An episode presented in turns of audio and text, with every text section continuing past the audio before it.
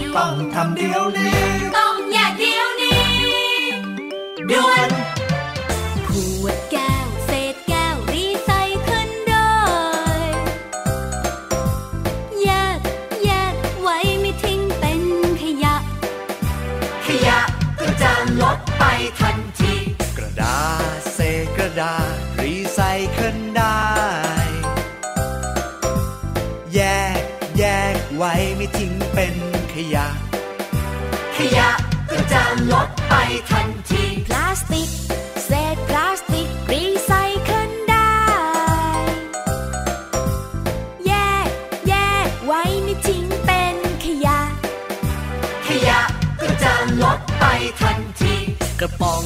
เศษโลหะรีไซเคิลได้ แยกแยกไว้ไม่ทิ้งเป็นขยะ ขยะก็จะลดไปทันที แก้วนี่แยกแก้ว กระดาษนี่แยกกระดาษ พลาสติกนะแยกพลาสติก โลหะนะแยกโลหะ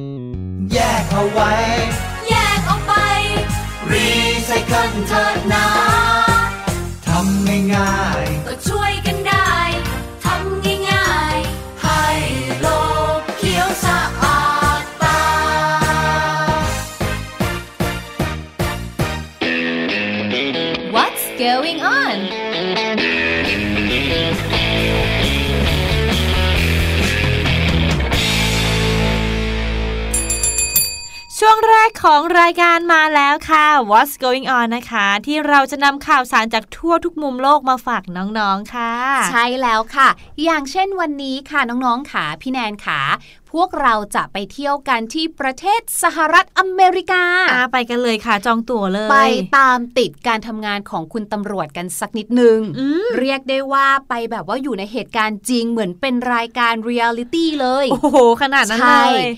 มีเรื่องเรื่องหนึ่งเกิดขึ้นค่ะ บนความบังเอิญสุดๆเลยค่ะอืมคือเรื่องของเรื่องมันเป็นแบบนี้ค่ะ มีผู้ชายคนหนึ่งเนี่ยนะ เขาเป็นขโมยค่ะ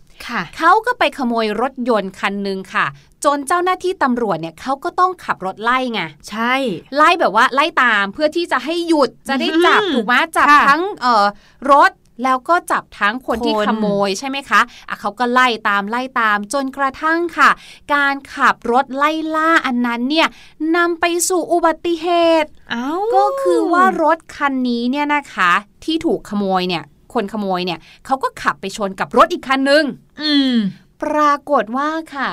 คันที่ไปชนน่ะ ก็เป็นรถที่ถูกขโมยมาเหมือนกัน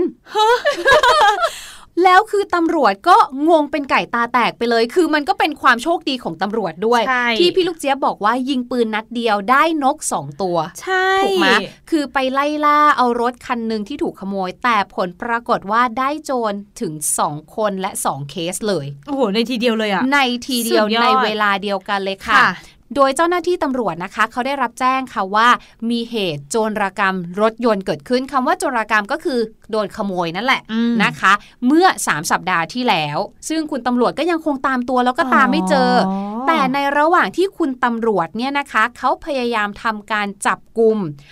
รถคันแรกอยู่เนี่ยค่ะ ที่เผลอไปชนกัน กับรถอีกคันหนึ่งตูมเขาให้ซึ่งรถคันนี้เนี่ยแหละค่ะถูกขโมยไปเมื่อ 3 สัปดาห์ที่แล้ว ตอนแรกที่จับไม่ได้อยู่ดีๆ ดันมาชน แล้วก็มาถูกเจอพอดี ใช่ คิดดูสิคะพี่แนน ถ้าพี่แนนเนี่ยเป็นคนขโมยรถคันแรกค่ะที่ ไปชนกับรถพี่ลูกเจี๊ยบอืมซึ่งพี่ลูกเจี๊ยบก็อุตส่าห์ดีใจนึกออกมาหูรอดมาได้รอดสามแล้วสัปดาห์ อยู่ตำรดีวจหาไม่เจอๆเกิดอุบัติเหตุถูกรถชนแล้วไม่ใช่รถชนทั่วไปค่ะที่จะเคลมประกันกันได้อืมเพราะว่า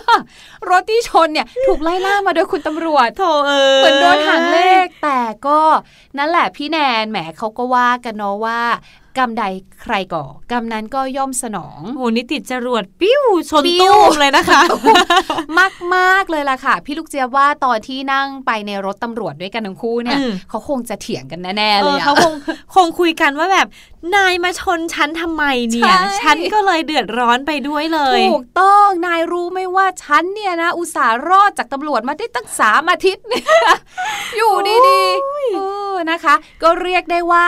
เป็นการขับรถที่ประมาทอืมนะคะ ที่ส่งผลดีต่อตำรวจ พี่ลูกเจียวว่ามันเป็นแบบนั้นมากกว่า ก็ค่ะดีใจนะคะกับคุณตำรวจไปด้วย ที่เหนื่อยน้อยหน่อยอืมเนาะแต่ว่าได้ผู้ต้องหาเนี่ยนะคะ หรือว่าได้คุณโจรเนี่ยถึงสองคนจับได้เลยง่าย ๆ เลยทีค่ะเดียวเลยค่ะ ถูกต้องค่ะ เรื่องนี้นะคะก็สอนให้รู้ว่าคนเรานั้นไม่ควรที่จะทำเรื่องที่ไม่ถูกต้องเออหรือเรื่องที่ผิดศีลธรรมค่ะเห็นไหมเพราะว่าสุดท้ายแล้วยังไงนะคะ ก็ไม่รอดอยู่ดี ใช่เลยค่ะอืมถ้าเป็นรถของเราเองยังเรียกประกันได้นะ ถูกต้อง อันนี้ไม่มีสิทธิ์นะคะไม่มีสิทธิ์เรียกประกันใด ๆ ทั้งสิ้นเลยค่ะ เห็นไหมล่ะ โอ้โห เป็นเรื่องราวจะเรียกว่าอุทาหรณ์เตือนใจน้องๆ ก็ก็ไม่ได้ไม่เชิงนะคะก็พี่ลูไม่จี๊เชิยบงแต่ว่าเหมือนกับว่าเป็นเรื่องที่แบบเปรียบเทียบเป็นบทเรียนอ่าใช่ไหมเป็นบทเรียนอย่างที่พี่แนนนะคะบอกถ้าสมมติว่าเราไม่ได้ทำผิดอะไรค่ะของเป็นของของเราไม่ได้ขโมยมาใช่ไหมคะ แล้วเกิดเรื่องขึ้น อย่างเงี้ยเราก็ยังคงเรียกตำรวจช่วยเหลือหรือว่าเอ่อเรียกประกันได้ค่ะสมมุติอย่างพี่แนนอย่างเงี้ยทำกระเป๋าตังค์หายอืมพี่แนนก็สามารถที่จะแจ้งตำรวจได้ถูกไหมใช่แต่ถ้ากระเป๋าเงินอันนั้นเป็นกระเป๋าเงินที่พี่แนนไปขโมยมาอะเป็นของคนอื่นใช่แล้วเอาเงินตัวเองใส่เข้าไปต่อข้างให้ในไหมพี่แนนเสียดายก็แจ้งตำรวจไม่ได้ไงโถใช่ไหมเพราะฉะนั้นการทำอะไรบนสิ่งที่เป็นความจริงและเป็นสิ่งที่ถูกต้องย่อมเป็นเรื่องที่ดีเสมอค่ะจริงค่ะ ขอขอบคุณแหล่งที่มาของข่าวนะคะ จากเว็บไซต์ Fox 8ด้วยค่ะ มาถึงข่าวต่อไปดีกว่านะคะ ทีนี้เราจะมาเข้าสู่แวดวงหนังบ้าง อย่างที่อืมพี่ลูกเจี๊ยบบอกเอามาเขย่าขวัญกันหน่อย เช็คเช็คเช็คเช็คก่อนหน้านี้ก่อนที่จะมีโควิด -19 ค่ะนะพี่ลูกเจี๊ยบ เราก็เคยดูหนังประเภทนี้กันอืมมาบ้าง ใช่ ซึ่งหนังประเภศเนี้ยค่ะ ทุกเนื้อเรื่องที่แบบส่วนใหญ่เนาะก็จะแบบว่าเหลือแค่กลุ่มเดียวอยู่ค่ะในโลก ก็ต้องไปเผชิญโลกข้างนอกใช่โดยการป้องกัน โดยการแบบสอดส่องแบบอย่างรัดกุมมากๆเลยถูกไหมคะพี่ลูกเจี๊ยบค่ะแต่ว่าค่ะทีเนี้ยตอนเนี้ยมีคนมาดันมาศึกษาผลวิจัยเกี่ยวกับคนที่ชอบดูหนังเขย่าวขวัญ บอกว่าเขาเนี่ยสามารถรับมือกับภาวะ โรคโควิด -19 ที่ระบาดอยู่ตอนนี้ได้ คือหมายความว่าในบรรดาคนทั้งหมดทั้งมวลเนี่ย คนที่ชอบดูหนังเขย่าวขวัญจะมีความสามารถ ในการที่จะรับมือความเครียดหรือแก้ปัญหาที่เกิดจากโควิด -19 เนี่ยเหรอคะ ใช่ค่ะ เอาเหรอยังไงอะถ้าสมมตินะคะ เราลองนึกดู ในสถานการณ์ล็อกดาวน์ค่ะเราจะต้องอยู่ในบ้าน ใช่ บางคนจะเกิดภาวะความเครียดอืมรู้สึกว่า โอ๊ยทำไมฉันไม่ได้ออกไปไหนอืมหรือว่าวิตกกังวลว่าเราเนี่ยจะติดหรือเปล่าใช่ถูกไหมคะพี่ลูกใช่เจี๊ยบ แต่ว่าผลงานวิจัยจากมหาวิทยาลัยชิคาโก ประเทศสหรัฐอเมริกานะคะ บอกว่าคนที่ชอบชมภาพยนตร์เกี่ยวกับอ่าหนังเขย่าวขวัญอืมหรือว่าหนังที่แบบมีความเครียดอะค่ะอืมอย่างเช่นอืมหนังวันสิ้นโลก พอเจอสถานการณ์จริง ๆ เหมือนเขารับมือได้อืมเพราะว่าแอบศึกษาใช่หรือแอบเก็บข้อมูลอืมมาจากอืมหนังนั้นๆค่ะ แต่จริง ๆ พี่ลูกเจี๊ยบก็พอจะนึกภาพออกนะคะ เหมือนกับว่าพอเราดูหนังเนี่ย หนังมันก็จะเหมือนเป็นบทเรียนให้เราอย่างหนึ่งใช่พอเวลาที่เราได้เจออะไรในเหตุการณ์ที่คล้ายๆกันค่ะเราก็จะรู้แล้วว่า อ๋อ เราจำได้ตอนนั้นดูหนังเขาทำแบบนี้ไหนลองดูซิอืมอะไรอย่างเงี้ย ง่าย ๆเลยนะคะ เวลาที่เปิดประตูบ้านไม่ได้ เคยดูหนังแล้วเห็นเขาใช้คลิปหนีบกระดาษ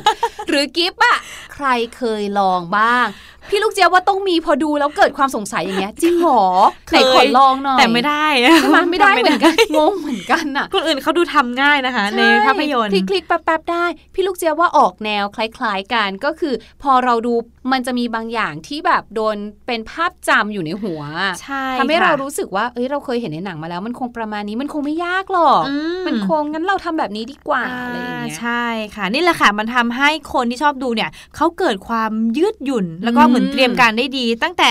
ทางจิตใจอืมแล้วก็แนวทางปฏิบัติก็คืออมการใช้ชีวิตเลยอืมมก็เรียกได้ว่าน่าจะเครียดน้อยกว่าหน่อยนึงอืมใช่ทำใจแล้วได้มากกว่าอีกนิดนึง ใช่ค่ะอ๋อ โอเค แต่ว่าอันนี้ยังดีนะคะว่าเป็นแค่เรื่องราวเกี่ยวกับวันสิ้นโลกอืมคือถ้ามันเป็นซอมบี้ขึ้นมาจริง ๆ พี่ลูกเจี๊ยบว่าก็หนักอยู่นะอ่าถ้าสมมติกลายพันธุ์ใช่ อย่างดูเรื่องอะไรนะเทรนทูปูซานโอ้โหอย่างเงี้ยหรือว่าซีรีส์เกาหลีที่ดัง ๆ อีกเรื่องหนึ่ง Kingdom โอ้โหวิ่งหนีแทบไม่ทันอะพี่ลูกจเจี๊ยบริง ๆ แล้วเนี่ยความเครียดเกิดตั้งแต่ดูหนังแล้วค่ะอ๋อมันเกิดก่อนแล้ว เกิดพก่ออนมาเจอแล้วสถานการณ์จริงก็เลยไม่เครียดแล้ว ใช่ต่อมต่อมผลิตฮอร์โมนความเครียดคือไม่ทำงานแล้ว อ๋อ อย่างนี้นี่เองนะคะ ใช่แล้วค่ะ ขอบคุณข่าวดีๆ จาก Post Today ด้วยค่ะ ค่ะ มาถึงข่าวที่ 3 ข่าวสุดท้ายของเราบ้าง เมื่อกี้นี้พี่แนนพูดถึงเรื่องของความเขย่าวขวัญอืมสยองขวัญใช่ไหมว่าเราดูหนังแล้วเราจะสามารถรับมือได้อืมเตรียมตัวได้ดีนะคะ แล้วถ้าเกิดเราเจอคนไม่สวมหน้ากากอนามัยล่ะ วิ่งหนีสิคะพี่ลูกเจี๊ยบจะรออะไร เราสามารถที่จะรับมือกับมันได้ไหม แม้ว่าเราจะดูหนังสยองขวัญมาแล้วนะคะ เจอเหตุการณ์เขย่าวขวัญแบบนี้เข้าให้นะคะ พี่ลูกเจี๊ยบว่าในช่วงเวลาแบบนี้ หลายคนคงอาจจะคิดเหมือนพี่แนนคืออมวิ่งหนีสิคะจะรออะไร ใช่สิคะพี่ลูกเจี๊ยบเพราะว่าหลายงานวิจัยที่เราต้องเคยได้ยินผ่านหูอืมมาบ้าง บอกว่า ไอ้เจ้าละอองเนี่ยใช่มันลอยอยู่ในอากาศโดยใช้เวลานานนะไม่ค่ะใช่แบบว่าแค่จามปู้พงแล้วก็อืมตกลงไปอืมอืมอย่างนี้เราต้องวิ่งหนีเดี๋ยวถูกแล้ต้วองค่ะมีทั้งงานวิจัยและออกมาเป็นเหมือนภาพจำลองอะอ่าเป็นใช่วิดีโอเป็นอะไรให้เราดูเลยนะคะ ว่าละอองเหล่านั้นเนี่ยเหมือนละอองน้ำหอมอะที่มันฟุ้ง ตกอยู่บนตัวเรา แต่มันไม่ได้สวยงามขนาดนั้นนะคะค่ะดังนั้นค่ะที่บราซิลเองเนี่ยเขาก็เล็งเห็นถึงเรื่องนี้ว่า เขากลัวว่าเรื่องสยองขวัญหลายบรรทัดอันนี้ค่ะมันจะกลายเป็นเรื่องจริงขึ้นมา ดังนั้นเขาก็เลยมีมาตรการคุมเข้มขึ้นมา เพื่อที่จะสกัดการระบาดของโควิด -19 นะคะใช่แล้วโดยเขาเนี่ยก็คือที่ประเทศบราซิลเนี่ยเขาก็เริ่มนำร่องเลย ปรับนักท่องเที่ยวซะเลย ปรับพราะเลยว่านะคะใช่คนในประเทศเขาเนี่ยก็น่าจะเริ่มปฏิบัติ แล้วในเรื่องของการใส่หน้ากากอนามัยค่ะแต่บางทีค่ะคนที่เป็นนักท่องเที่ยวมาจากหลากหลายประเทศเนี่ยอืมบางทีประเทศเขาอาจจะไม่ได้ซีเรียสเรื่องนี้ค่ะก็เลยลืมที่จะปฏิบัติข้อนี้ไปอ่าใช่นะคะ ประเทศเขาก็ต้องดูแลตัวอืมเองแล้วก็ดูแลประชาชนของเขานะคะทำให้เจ้าหน้าที่ทางการบราซิลค่ะ ได้กระจายกำลังคุมเข้มบริเวณชายหาดอิปาเนมาค่ะ ซึ่งอยู่ในนครริโอเดจาเนโรของบราซิลนั่นเองนะคะ โดยทางเจ้าหน้าที่เนี่ยได้ตรวจสอบนักท่องเที่ยว และประชาชนที่เข้าไปใช้บริการชายหาดค่ะ อย่างตอนนี้ที่ประเทศไทยของเราอืมชายหาดหลายที่เนาะก็เริ่มที่จะเปิดให้บริการไปแล้วสักพักหนึ่งแล้วใช่ค่ะผลที่เกิดขึ้นก็คือนักท่องเที่ยว ไม่ใช่นักท่องเที่ยวหรอกประชาชนคนไทยเราเนี่ยแหละที่ค่ะอันๆกันมานาน ก็ไปใช้บริการกันโอ้โหเยอะแยะมากมาเต็มที่ยเลยค่ะค่ะทุกคนน่ารักมากเพราะว่าใส่หน้ากากใช่แต่ลืมเก็บขยะอ้าวกรรมทำไมเป็นอย่างนั้นไปซะได้ลืมงามัวแต่โฟกัสไปไงอ๋อในเรื่องของว่าเราต้องดูแลตัวเองโอเคป้องกันตัวเองจับหน้ากากอนามัยของตัวเองตลอดเวลาเอ้ยฉันยังใช่ใส่หน้ากากอยู่หรือเปล่าใช่แต่ว่ามือก็คือลืมไปว่าปล่อยขยะทิ้งลงไปแล้ถูกวต้องเพราะฉะนั้นค่นะคะถ้าเกิดว่าตอนนี้เรานึกขึ้นได้แล้ว ได้มีโอกาสไปเที่ยวที่ไหนก็แล้ว แต่อย่าลืมดูแลเรื่องของขยะด้วยใช่นะเลยคะค่ะมาต่อกันที่บราซิลค่ะ เขาบอกว่าเนี่ยเพราะทุกคนเนี่ยนะคะทั้งประชาชนของเขาเองค่ะนักท่องเที่ยวเองก็ไปใช้บริการชายหาดค่ะ เจ้าหน้าที่เลยบอกว่าถ้าเกิดว่าเจอใครนะ ไม่ยอมสวมหน้ากากอนามัยอืมเข้าไปยังพื้นที่บริเวณชายหาด แน่นอนค่ะ จะถูกเจ้าหน้าที่ค่ะ เชิญตัวออกไปอ่าห้ามเข้ามาในบริเวณนี้เด็ดขาดก็คือและไม่มีหน้ากากอนามัยถูกไม่ให้เข้าต้องแถมนะคะยังจะโดนปรับด้วยค่ะ ถ้านับเป็นเงินไทยแล้วนะคะ ก็จะอยู่ที่ 600 บาทค่ะอืมจริง ๆ ดูไม่เยอะมากใช่ไหมดูคะไม่เยอะแต่ว่าพี่แนนลองนึกดูนะ การที่เราจะซื้อหน้ากากอนามัยด้วยราคาแค่ไม่กี่บาทยี่คือมัสินบสามถูกสิบกว่าบาทอะเออถูกต้องเอาให้แพงสุดที่แบบเคยเจอร้อยกว่าบาท ใช่ ถ้าเราไม่นับแบบแบรนด์เนมแพงๆค่ะนะเอาแบบที่เขาแบบว่าบันดีอะร้อยหนึ่งร้อยห้าสิบบาท มันก็ยังถูกกว่าการต้องมานั่งโดนปรับ 600 บาทไหมจริงอะค่ะ ในส่วนของมาตรการคุมเข้มอันนี้นะคะ นายมาร์เซโลคริเวล่าค่ะ ผู้ซึ่งเป็นนายกเทศมนตรีของนครริโอเดจาเนโรเนี่ย ก็ออกมาบอกค่ะว่า ที่ออกมาตรการอันเนี้ยมาก็เพราะต้องการควบคุมจำนวนของผู้ติดเชื้อโควิด -19 รายใหม่อืมควบคู่ไปกับการผ่อนปรน ให้บรรดาประชาชนเนี่ยเขาก็ได้ออกมาใช้ชีวิตกันบ้าง อย่างน้อยให้ได้ใกล้เคียงกับภาวะปกติมากที่สุด แต่ว่าเหมือนขอเจอกันครึ่งทางอะอืมในจริงไหนๆเนาะค่ะคุณก็อยากที่จะออกมาใช้ชีวิตใช่แล้ว เราก็ไม่ได้บังคับให้คุณใช่ต้องไปอยู่ในบ้านอย่างเดียวออแล้วคุณอยากที่จะมีความสุขไม่เครียดเนาะค่ะก็อยากจะให้รับผิดชอบต่ออมตัวเองและต่อสังคมด้วยด้วยการช่วยกันใส่หน้ากากอนามัยกันหน่อยละกันใช่เลยเนาะและค่ะเขาบอกว่าการเปิดชายหาดอิปาเนมาในครั้งนี้เนี่ยก็อนุญาตให้เฉพาะประชาชนที่จะเข้าไปฝึกซ้อมกีฬาในทราย หรือในทะเลเท่านั้นนี่ไงอืมคือไม่ให้อยู่รวมกันเป็นหมู่คณะค่ะ อืมแบบนี้นะคะและมาถึงเรื่องของการนอนอาบแดดค่ะ ไม่อนุญาตนะคะ จนอ้าวกว่าจะมีวัคซีนป้องกันอ๋อก็ต้องรอไปก่อน ใช่ เพราะคิดดูนะพี่แนนสมมติว่าเราไปนอนอาบแดดต่อให้เรารักษาระยะห่างค่ะ แต่เราต้องใส่หน้ากาก แล้วแดดก็ส่องลงมา ตายตายตายแล้วพอเราถอดหน้ากากออกอะพี่แนน เป็นรมันอยก็เป็นด่างเลยนะ เป็นรอยนะคะ ตรงที่ปิดอืมหน้ากากอนามัยก็คือขาวจัวใช่คิดว่าท่านนายกเทศมนตรีก็คงจะห่วงความสวยความงามของเราในระดับหนึ่งเขาได้เล็งเห็นจุดนี้แล้วถูกต้องค่ะ ถูกต้องดังนั้นค่ะเพื่อความไม่ด่างของเราอืมเราก็ควรที่จะเชื่อฟังแล้วก็ค่ะปฏิบัติตามอืมในแง่นั้นนะคะ เออ ก็ใครที่อยากจะนอนอาบแดด ก็นอนอาบแดดหลังบ้านกันไปก่อนค่ะนะคะ ตัดแบบว่าใบกล้วยมาห่อตัวแบบผมใบตองตากแดดกันไปก่อนนะคะและสำหรับข่าวนี้นะคะ ต้องขอบคุณไทยรัฐออนไลน์ด้วยค่ะ เอาละค่ะ เดี๋ยวให้น้อง ๆ ไปพักกันซะก่อนนะคะ พี่ลูกเจี๊ยบฟังเพลงเพราะๆกันสักครู่หนึ่ง ช่วงหน้าค่ะ พี่ลูกเจี๊ยบจะมาเล่าเรื่องราวว้าวๆให้น้อง ๆ ฟังอีกแล้วค่ะ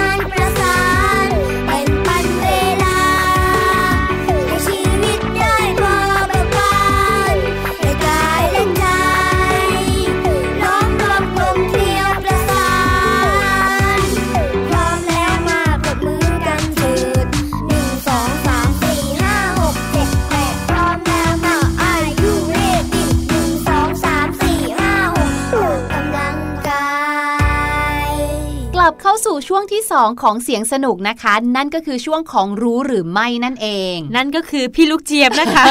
จะมาเล่าให้น้องๆฟังค่ะ ถูกต้องค่ะ วันนี้นะคะ พี่ลูกเจี๊ยบเนี่ยจะมาพูดถึงอวัยวะหนึ่งในร่างกายของเรา เอาอีกแล้วค่ะ อะไรอืมเนี่ยใกล้ตัวของเรามากๆเลยค่ะ ก็คือขา ขาใช่ขามีไว้เดิน ถูกแล้วขาก็อยู่ไม่สุขด้วยอืมอยู่ไม่สุกก็คือเดินไปเดินมาเหรอคะ ไม่ใช่ค่ะ เอ้า ขาอยู่ไม่สุขเนี่ยมันมีอีกหนึ่งแบบด้วย แบบไหนคะพี่ลูกเจี๊ยบโอ้ยพี่แนนกับน้องๆอยากรู้แล้ว งั้นเดี๋ยวเราไปฟังพี่ลูกเจี๊ยบกันเลยดีกว่านะคะว่า มันคืออะไร รู้หรือไม่กับพี่ลูกเจี๊ยบ ในช่วงของรู้หรือไม่วันนี้นะคะ พี่ลูกเจี๊ยบมีเรื่องราวของขาอยู่ไม่สุขมาฝากค่ะ ก่อนที่จะไปฟังกันนะคะว่าขาอยู่ไม่สุขคืออะไร ขอพี่ลูกเจี๊ยบถามน้องๆแบบนี้ก่อนดีกว่าค่ะว่า น้องๆเคยมีอาการแบบนี้กันหรือเปล่า จะหลับอยู่แล้วแหละค่ะ แต่ขาเนี่ยดันกระตุกค่ะ กระตุกตุ๊บๆเล็ก ๆ ค่ะ เหมือนมีอะไรมาสะกิดที่เท้าอย่างนั้นแหละค่ะ น้องๆรู้หรือไม่คะว่า อาการขาอยู่ไม่สุกเนี่ยหมายความว่าอะไรกันแน่ อาการขาอยู่ไม่สุกนะคะ หรืออาการที่เรารู้สึกว่ามีอะไรมาไต่ที่ขาขากระตุกหรือบางทีค่ะก็มากระตุกที่แขนก็เกิดขึ้นได้เหมือนกันนะ แถมนะคะ ชอบเกิดในเวลากลางคืนอีกด้วยค่ะทำให้ต้องขยับขาบ้างล่ะ ลุกเดินบ้างล่ะ นอนไม่หลับกันบ้างล่ะ เรียกได้ว่าทำให้หลาย ๆ คนเนี่ย นอนไม่หลับกันเลยก็มีเหมือนกันนะคะ กลุ่มอาการขาอยู่ไม่สุข หรือโรค RLS ในภาษาอังกฤษก็คือ restless leg syndrome เป็นกลุ่มอาการที่เราเนี่ยรู้สึกว่า มีอาการรับรู้ผิดปกติบริเวณขาค่ะ เช่น เหมือนมีอะไรมาไต่ที่ขา บางครั้งนะคะก็มีอาการกระตุกของขาร่วมอยู่ด้วยค่ะ อาการเนี่ยมักจะเกิดขึ้นช่วงเอนตัวนอน โดยเฉพาะเวลากลางคืนค่ะ คนที่เป็นนะคะก็จะรู้สึกว่าต้องขยับขาลุกขึ้นเดินเพื่อลดอาการค่ะซึ่งอาการดังกล่าวนะคะ ก็จะทำให้เราเนี่ยต้องตื่นกลางดึกอยู่บ่อยๆ ค่ะ ความรุนแรงของโรคนะคะ ก็จะไม่แตกต่างระหว่างคนหนุ่มสาวและผู้สูงอายุค่ะ โดยส่วนใหญ่จะพบในผู้หญิงมากกว่าผู้ชายถึง 2 เท่า นอกจากนั้นนะคะสำหรับใครที่เป็นโรคไต หรือคนที่มีภาวะซีดจากการขาดธาตุเหล็ก ก็สามารถเป็นโรคนี้ได้ง่ายกว่าเช่นเดียวกันค่ะส่วนน้องๆที่สงสัยนะคะว่าเอ๊แล้วอาการขาอยู่ไม่สุขเนี่ยเกิดได้อย่างไรละเนี่ย อาการขาอยู่ไม่สุขนะคะ เกิดจากสารเคมีในสมองที่เรียกว่าโดพามีนเนี่ยมีปริมาณน้อยลงค่ะ โดยอาจเกิดจากภาวะความเจ็บป่วยบางอย่าง หรือการได้รับยาบางอย่างที่ทำให้เจ้าสารโดพามีนในร่างกายเนี่ยลดลงค่ะหรืออีกหนึ่งอย่างค่ะก็คือ ระบบรักษาสมดุลของธาตุเหล็กในร่างกายผิดปกติค่ะ ใครนะคะ ที่เกิดอาการขาอยู่ไม่สุขหนักๆ หรือว่าเป็นบ่อยๆ จนกระทั่งกระทบกับการนอนหลับมากๆนะคะ ต้องมาหาคุณหมอเลยค่ะเพราะแม้ว่าจะเป็นอาการที่ไม่อันตรายนะคะ แต่อย่างที่บอกค่ะว่า มันก็กระทบกับการนอนของเราทำให้คุณภาพในการนอนของเราเนี่ยลดลง พอนอนได้ลดลงก็เท่ากับพักผ่อนน้อยลง ก็อาจจะกระทบกับเรื่องสุขภาพด้านอื่น ๆ ได้นะคะ ขอขอบคุณข้อมูลความรู้ดีๆ จากสถาบันประสาทวิทยาด้วยค่ะ รู้หรือไม่กับพี่ลูกเจี๊ยบ โอ้โห ตอนแรกพี่แนนนึกว่าขาอยู่ไม่สุกเนี่ย คือวิ่งไปวิ่งมาแบบหรืชอบว่าเดินทางออท่องเที่ยวหรือว่าเต้นอยู่เออขาอยู่ไม่สุกอะไรแบแบบบนี้นี้อืมจริง ๆ แล้วมันเป็นภาวะที่ร่างกายของเราเนี่ย ส่วนใหญ่จะขาดธาตุเหล็กเนาะใช่ไหมใช่ พี่ลูกเจี๊ยบลองนึกนึกดูนะ เหมือนกับเคยเป็นเหมือนกันนะอืมอยู่ดีๆ เหมือนแบบกระตุก แต่พี่ลูกเจี๊ยบจำได้ว่าเกิดจากเรานอนฝันน่ะ นึกออกปะพี่เหแนมือนนชอบฝันว่าตกบันไดใช่แล้วเราก็จะกระตุกอืมแต่แบบกระตุกทั้งตัวอันนั้นน่าจะกระตุกเพราะแบบตกใจจากในฝันใช่ค่ะจะไม่ได้แบบเหมือนกันหรือว่าไม่น่าจะใช่สาเหตุอืมเดียวกันกับโรคนี้นะคะใช่เพราะฉะนั้นถ้าเกิดว่าใครคุณผู้ปกครองคนไหนนะคะ คุณพ่อคุณแม่ท่านไหนฟังอยู่แล้ว นึกขึ้นได้ลองทบทวนว่าเอ้ย เรามีอาการแบบนี้นะคะ ลองไปค่ะปรึกษาคุณหมอดูค่ะขอบคุณพี่ลูกเจี๊ยบมากๆเลยนะคะ เอาละค่ะ ช่วงหน้านะคะ ห้องเรียนสายชิวของเราก็เช่นเคยค่ะ วันนี้ไม่ได้มาวิชาแบบว่าซีเรียสอะไรเลย เป็นเรื่องราวที่ให้น้องๆ เนี่ย ได้มีชีวิตชีวาในยามเช้ากัน ไปพักฟังเพลงเพราะๆสักครู่ค่ะ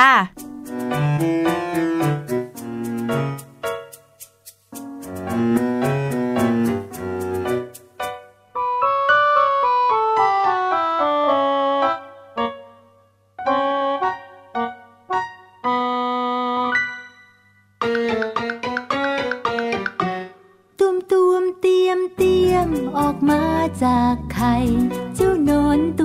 ใหญ่ลูกใคร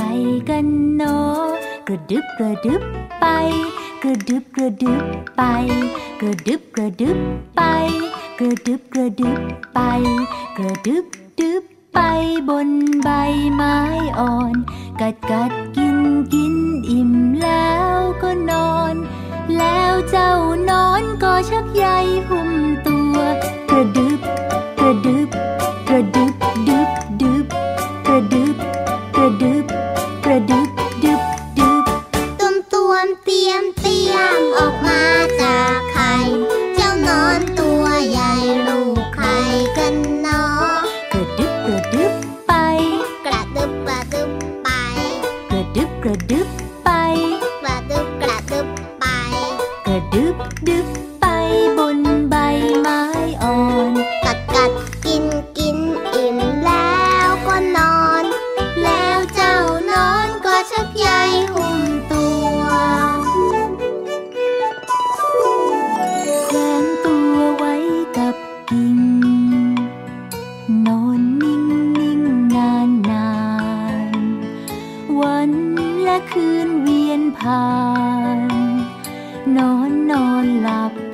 ส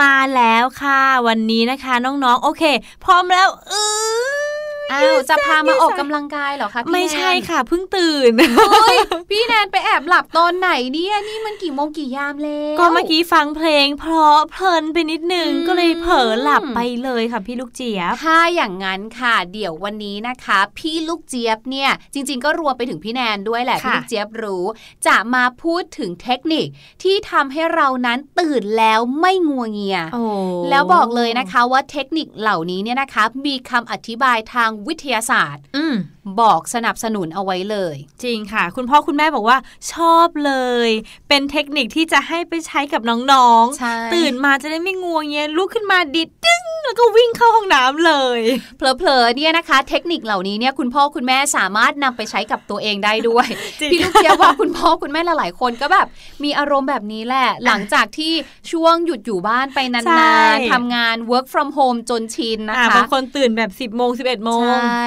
กลับมาเจอรถติดอีกครั้งอาจจะมีความรู้สึกว่าตื่นมานึกภาพรถติดแล้วท้อแท้จังเลย วันนี้ค่ะ เราจะมาเปลี่ยนความคิดกันใหม่อืมอืมเริ่มต้นที่อย่างแรกกันเลยค่ะพี่แนน ก็คือ wake up to sunshine ว้าวการ wake up นะคะก็คือการตื่นนั่นแหละอืมแต่ไม่ใช่การตื่นแบบธรรมดาค่ะ to sunshine ตื่นมารับกับแสงอาทิตย์ยามเช้า โอ้โห ฟังดูแบบ สุดยอดอะสดชื่นแน่ๆอะใช่ไหมฟังดูเหมือนเห็นโฆษณาที่แบบอยู่ในทุ่งดอกไม้อ่าพร้อมตอนอย่างนี้เลยเช้า จริง ๆ แล้วหลักการหรือว่าเทคนิคของข้อนี้นะคะ ก็คือสำหรับใครที่ห้องนอนเนี่ยมีหน้าต่าง ที่จะสามารถให้แสงพระอาทิตย์เนี่ยเข้ามาในห้องได้นะคะค่ะ พยายามใช้ม่านแบบที่เป็นม่านโปร่งอืมเพื่อให้แสงอาทิตย์เนี่ยเข้ามาแยงตา แยงตาทิมตาเราทิมเลยตาเข้าไปเลยค่ะ คือบางทีเนี่ยนาฬิกาปลุกเนี่ยไม่สามารถช่วยได้จริงใช่ๆบางคนเนี่ยนะคะตั้งไปเถอะก็แค่ปิด เสียงก็จะไม่รบกวนเราแล้ว หรือว่าแค่เลื่อนไปเรื่ถูอกยต้องแต่การใช้แสงแดดค่ะในการปลุกเรานั้น แสงแดดมีแต่จะแรงขึ้นและแรงขึ้นๆร้อนแรงจริงถูกต้องค่ะ ดังนั้นนะคะ การให้แสงแดดที่เริ่มแบบเป็นแดดอ่อนๆก่อนเนี่ยค่ะ ลอดเข้ามาสู่ห้องของเราเนี่ยจะช่วยกระตุ้นให้ร่างกายของเราเนี่ยผลิตฮอร์โมนที่ทำให้เราเนี่ยอารมณ์แจ่มใสเบิกบานโอ้โหจิตใจและสมองเนี่ยปลอดโปร่งโอ้โหรับวันใหม่มากๆ เลยๆค่ะนี่นี่เอง ถูกต้องค่ะ แล้วเมื่อเราตื่นมานะคะ เราก็จะอารมณ์ดี พร้อมรับกับสถานการณ์ต่าง ๆ ค่ะ นอกจากนั้นนะคะเมื่อร่างกายของเราเนี่ยได้สัมผัสกับแสงแดดอ่อนๆยามเช้าค่ะ เจ้าแสงแดดอันนี้นะคะ ก็จะไปสั่งให้ฮอร์โมนเมลาโทนิน หยุดหยุดโดยไม่มีอะไรมากันอืมหยุดซะ เจ้าฮอร์โมนเมลาโทนินตัวเนี้ยเป็นฮอร์โมนขี้เศร้าอ๋อเจ้าตัวเนี้ยแหละทำให้เราเนี่ยรู้สึกง่วง ขี้เกียจไม่อยากจะทำอะไรเลย แสงแดดตัวนี้ก็จะบอกว่า stop หยุดได้แล้ว หยุดทำงาน นี่ไม่ใช่เวลาของเธอ หยุดเดี๋ยวนี้ทำให้ร่างกายของเราเนี่ยก็จะ active ขึ้นมาค่ะอืมอืมพี่แนนว่าเห็นด้วยมาก ๆ เลยค่ะนะคะ เพราะว่าอย่างห้องพี่แนนตอนเนี้ยผ้าม่านเป็นแบบโปร่งๆหน่อยค่ะก็คือถ้าเช้าปุ๊บก็สว่างเลยห้องสว่าง แต่ว่าเคยไปนอนที่ห้องของเพื่อนค่ะค่ะ ผ้าม่านเขาดีเกินไปอืมมันกันแสงได้แบบเกือบร้อยเปอร์เซ็นต์ใช่ คือถ้าปิดอยู่อืมแบบไม่แง้มนะค่ะไม่มีแสงลอดเข้ามาแม้ค่ะแต่นิดเดียว อะวิธีที่สองกันบ้างดีกว่านะคะค่ะทีนี้จากผ้าม่านและอืมเมื่อกี้พี่ลูกเจี๊ยบก็พูดถึงนาฬิกาปลุก ใช่ นาฬิกาปลุกก็จริง ๆสำคัญมากสำหรับหลาย ๆ คนนะคะ คือถ้าไม่มีอย่างเงี้ย ต้องตื่น8ปดโมงก็อาจจะตื่น10บโมงได้ถูกถูกใช่ค่ะ แต่ว่าหลาย ๆ คนนะคะ ชอบที่จะตั้งนาฬิกาปลุก ก่อนเวลาอืมอืมเสร็จแล้วก็ค่อยเลื่อนเวลาไปอืมอย่างเช่น พี่แนนจะตื่น8ปดโมงค่ะก็ตั้งนาฬิกาปลุกตั้งแต่เจ็ดโมงครึ่งค่ะเจ็ดโมงสี่สิบอ๋อ คือเจ็ดโมงครึ่งยังไม่ตื่นด้วย ยังไม่ตื่นอะ ก็คือตั้งเผื่อไว้ให้ตัวเองอะกดเลื่อนค่ะเพื่อตื่นจริง ๆอะคือ8ปดโมง อือืมมจริงๆเขาบอกว่าวิธีเนี้ยเป็นวิธีที่ผิดเอามากๆเลยค่ะค่ะเพราะว่าจะทำให้ร่างกายของเราเนี่ยเหมือนเอาเป็นง่าย ๆ ว่า พักผ่อนไม่เพียงพออมตื่นก่อนเวลา แล้วจะทำให้เราเนี่ยรู้สึกไม่สดชื่นเลยอืมถ้าจะดีนะคะพยายามนะคะ ตั้งเวลาแค่อันเดียวค่ะแล้ว ตื่นให้ได้ ก็จริงพี่แนนถ้าสมมุตินะคะ ลองคิดแบบปกติ มันเหมือนกับว่าเราโดนปลุกหลาย ๆ ทีอะใช่แล้วค่ะจริง ๆ แล้วเรายังไม่พร้อมตื่น แต่คุณพ่อคุณแม่หมั่นเข้ามาปลุกทุก 5 นาที พอเราเริ่มที่จะเข้าสู่การหลับอืม นึกออกมาเพราะพอจะหลับได้มันต้องตั้งตัวก่อนนะใช่เหมือนการวอร์มร่างกายวอร์มก่อนมพอจะหลับปุ๊บอ้าวโดนปลุกอีกแล้ว มันก็เลยเหมือนกับแบบสับสนน่ะใช่เดี๋ยวค่ะหลับเดี๋ยวตื่นเดี๋ยวหลับเดี๋ยวตื่นสงสารอืมร่างกายค่ะ เนี่ยแหละค่ะทำให้ร่างกายของเราเนี่ยยิ่งรู้สึกง่วง แล้วก็อืมอ่อนเพลียกว่าเดิมอีกค่ะค่ะ มาถึงเทคนิคที่ 3 กันบ้างค่ะ ไหน ๆ พี่แนนก็พูดถึงเรื่องของนาฬิกาปลุกใช่ไหมคะค่ะพี่ลูกเจี๊ยบเชื่อว่าหลาย ๆ คนเนี่ยมีการเลือกเสียงนาฬิกาปลุก พี่แนนล่ะค่ะ คนหนึ่งใช่ไหมขอเป็นเสียงที่เร้าใจอ๋อเหรอมิฉะนั้นเนี่ยถ้าตื่นดื้อดื้อดื้อดื้อไม่ผ่อนคตื่ลายนไม่ตื่นจริง ๆ ค่ะอ๋อเคยแล้ว รวมไปถึงบางคนเนี่ยมีความรู้สึกว่านาฬิกาปลุกอาจจะไม่ work อืมต้องให้คุณพ่อคุณแม่หรือสิ่งที่ไม่ใช่สิ่งสิเป็นตัวบุคคลอะค่ะมาทำการปลุกอาจจะถึงมาตัวแบบสะกิดตัวนิดนึงใช่เขามีงานวิจัยกันแล้วนะคะ ในเรื่องของเสียงปลุก งานวิจัยนี้ค่ะเขาบอกเลยว่าเสียงนาฬิกาปลุกเนี่ยไม่ใช่เสียงปลุกที่ดีที่สุดอืมแต่เสียงที่ดีที่สุดเนี่ยเป็นเสียงที่ออกแนวธรรมชาติ ธรรมชาติ อย่างพี่แนนพี่แนนบอกว่าเสียงที่ดีที่สุดที่ทำให้พี่แนนตื่นเนี่ยอาจจะต้องเป็นเสียงที่อยู่ในเกณฑ์ที่ตื่นเต้น ตื่นเต้นเราใจ ตื่นเต้นเราใจเขาบอกว่าเสียงแบบเนี้ยจะทำให้อารมณ์เราเนี่ย เสียอ๋อเหมือนกับตื่นด้วยความตกใจอืมอืมอืมนึกออกมาไม่ใช่จริงค่ะเสียงที่แบบว่า ค่อยๆบิวจากเบาๆ ค่อยๆตื่น จากผวังค์อะไรอย่างเงี้ย ลองนึกถึงนะคะ หนังที่แบบตัวละครอะหลับหรือสลบไปอืมแล้วจะได้ยินเสียงก้องๆในหัวก่อนเรียกเสียงค่อยพี่ๆลูกเจี๊ยบค่อยๆพี่ลูกเจี๊ยบ อะไรอย่างเงี้ยอืมอืมเราก็อืมจะค่อยๆ ตื่นขึ้นมาได้ค่ะเหมือนกันค่ะเขาบอกว่าเสียงที่ทำให้เราเนี่ยตื่นได้ดีที่สุดในแง่ว่าอารมณ์ดีอืไม่ตื่นเต้นตกใจเนี่ยก็คือเสียงบรรดาเสียงธรรมชาติ เสียงน้ำไหล แต่พี่ลูกเจี๊ยบขอคัดค้านกับเสียงนกร้อง ไก่เนี่ยเขายังมีจังหวะเอกอีเอกเอกแล้วก็เว้นค่ะแต่นกที่เป็นนกกระจิบกระจอกนกแตกรังอะไม่หยุดอะ อันนี้พี่ลูกเจี๊ยบอยากค้านนักวิจัยนิดนึงนะคะค่ะว่าเสียงนกร้องเนี่ยมันไม่ใช่เสียงนกร้องแบบในนิทานหอาจวานจะต้องๆเป็นน่าแบบรักชิบชิบชิบชิบมันไม่ใช่เลยอ้าวไม่แหมใช่เลยอยากจะอัดมาให้ฟังมากเลยว่า มันน่ากลัวมากๆจริง ๆ เพราะฉะนั้นเสียงนกร้องแถวบ้านพี่ลูกเจี๊ยบเนี่ยไม่ผ่านไม่อยู่ในเกณฑ์นี้นะคะ ตัดไปค่ะสำหรับใครที่อยากจะตื่นมาแล้วอารมณ์ดีนะคะค่ะลองเปลี่ยนเสียงอาจจะเป็นเสียงน้ำไหลในลำธารเสียงน้ำตกอะไรแบบเนี้ยอืมลองดูค่ะ แต่สุดท้ายนี้นะ ถ้าใครที่แบบตั้งนาฬิกาปลุก หรือว่าตั้งเสียงเพื่อให้ตื่นจริง ๆ เนี่ยอาจจะต้องเลือกตามสไตล์ ก็อย่างที่พี่แนนเลือกคือเป็นเสียงเร้าใจถึงจะตื่น แต่ถ้าใครเปลี่ยนเป้าหมายว่า อยากจะตื่นเพื่อให้อารมณ์ดี อันนี้อาจจะต้องเลือกที่เป็นเสียงแบบ ธรรมชาติกันนิดนึง เดี๋ยววันนี้ค่ะ คืนนี้พี่แนอืนมจะลองเปลี่ยนเสียงนาฬิกาปลุกเลยอืมแล้วลองดูว่าพี่แนนจะตื่นไหมเออเดี๋ยวลองดูพรุ่งนี้พี่แนนจะมาบอกพี่ลูกเจี๊ยบอีกทีหนึ่งนะคะ อยากรู้จังเลยว่าถ้าเปลี่ยนเป็นเสียงหมาหอนอะไม่เอาตื่นนะก็ตื่นแต่ตื่นด้วยอารมณ์แบบเออกลัวกลัว ไม่เอา